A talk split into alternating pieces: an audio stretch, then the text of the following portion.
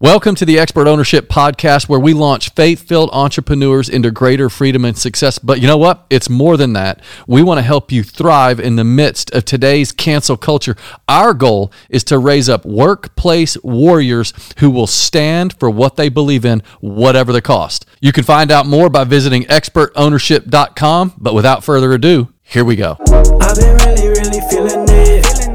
Gotta bust a move, wash out, let me get it. If you really, really feeling it, put it in your left hand, right hand, throw it up and hit it. Jason and I have been really, really feeling it. You you Cancel sounded culture, you- cancel culture's kicking, and uh, you what? and I'm all lapped up in it. This that is the worst introduction I have No, that ever was my heard. son Ty, just Ty. He does the music, and that's that's the jingle. I, I didn't quite follow it, but you know what? Ty's song is good, but man, that was brutal. Well, you're an idiot. that was so not a good intro. is- what are we talking about today? This is David, the older twin brother. I'm two minutes older than Jason. On this podcast, we're going to be talking about a very simple strategy for workplace Christians. And by workplace Christians, I mean everybody that works, everyone that's got a job, Yeah. everyone that's providing for a family, which is all of us. So, a very simple strategy in the midst of today's cancel culture.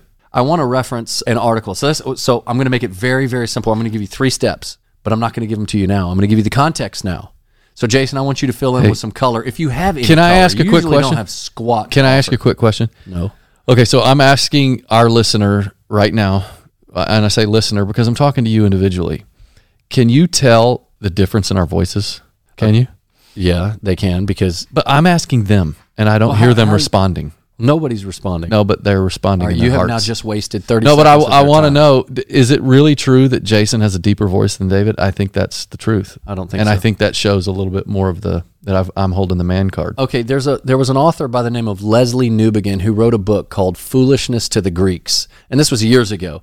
And in his book, he said many people claim that America is shifting from Christian to secular, and I've heard that quite often uh, from cr- Christian leaders. But I agree with what Newbigin then said after that. He said America is not shifting from Christian to secular. America is shifting from secular to pagan.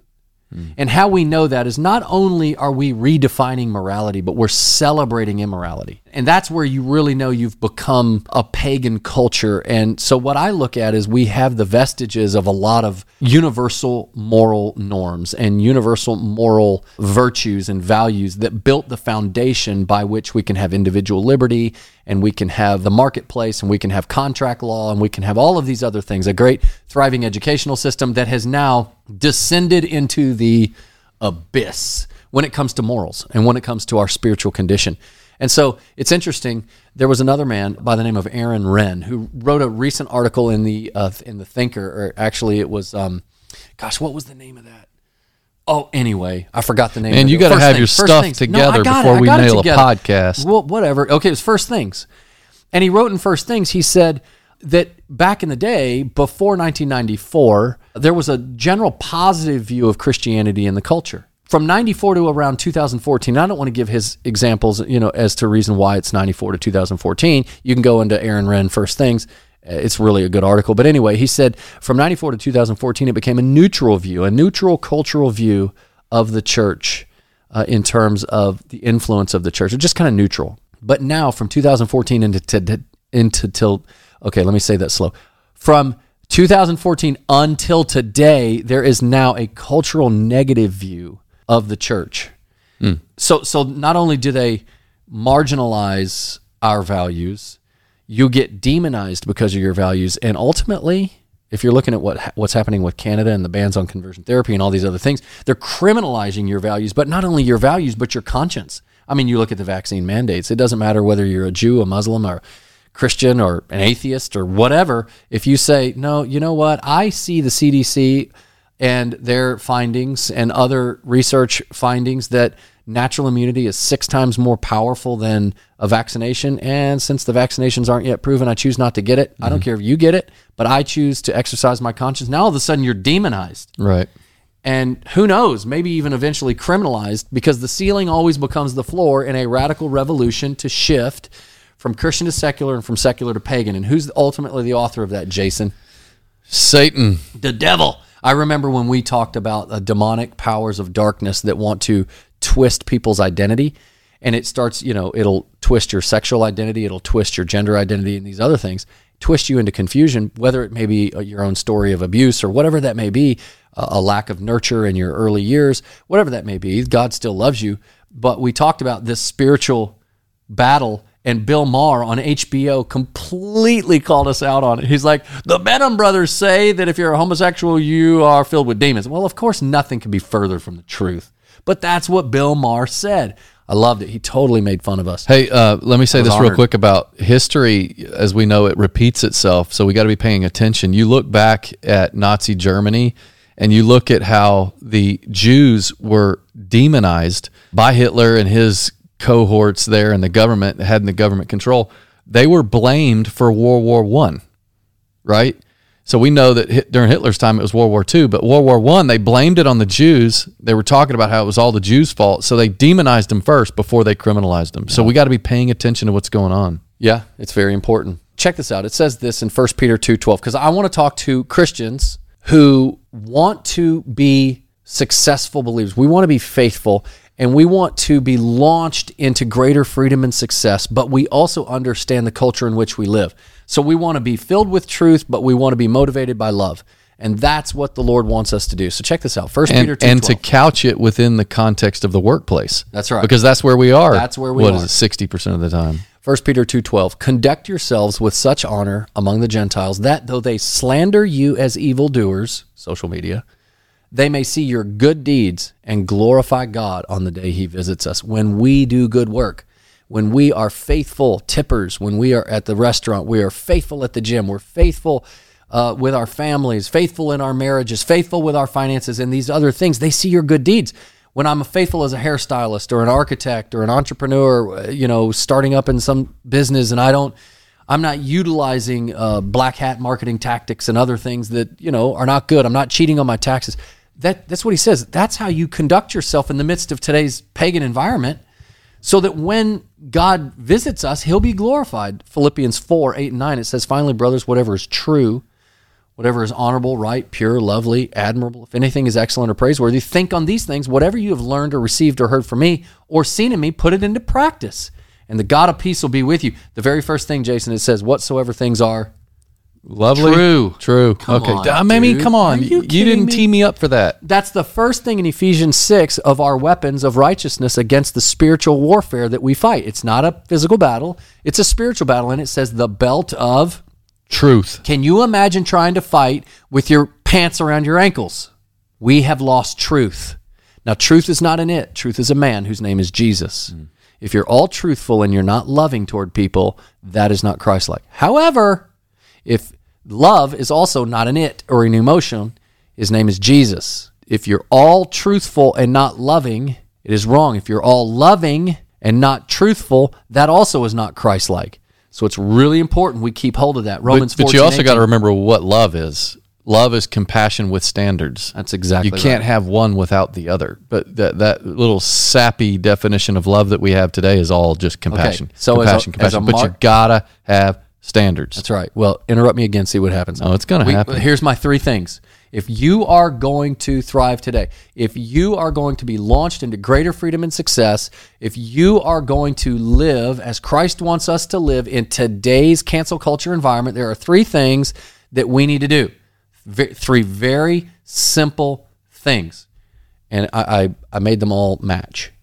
Okay? We live, love, and lead. And you're like, that's the dumbest thing I ever Hey, heard. we so could call and that generic. If you got three L's, so we can call that the marketplace mandate.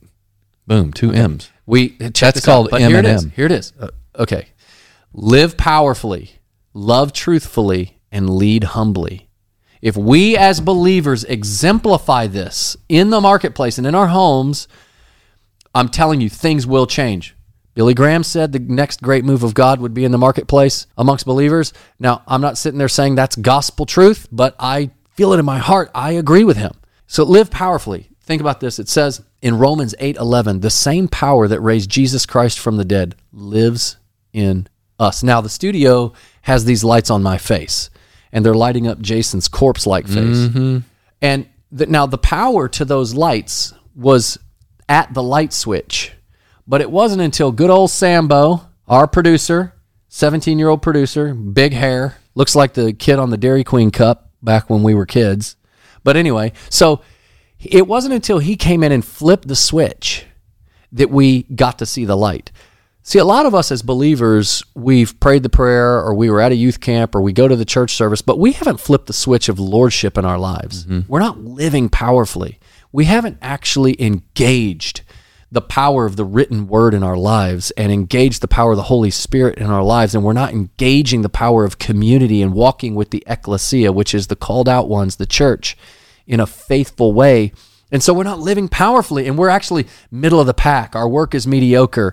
Even maybe even worse, we might be getting fired from jobs or losing clients because of a lack of faithfulness or a deceit or whatever it may be. We're not living powerfully. We have to, number one, live powerfully. And God gives us that power through Jesus Christ. Romans 8:11. Memorize it. Hold on to it. Number 2, we love truthfully. Romans chapter 12, 9 says, Let love be without hypocrisy.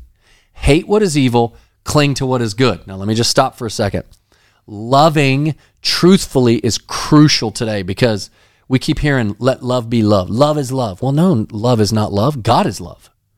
Or when President Obama lit up the White House as a rainbow after the Obergefell Supreme Court decision in 2015 that legalized same sex marriage, he said, Love wins. Well, that wasn't love.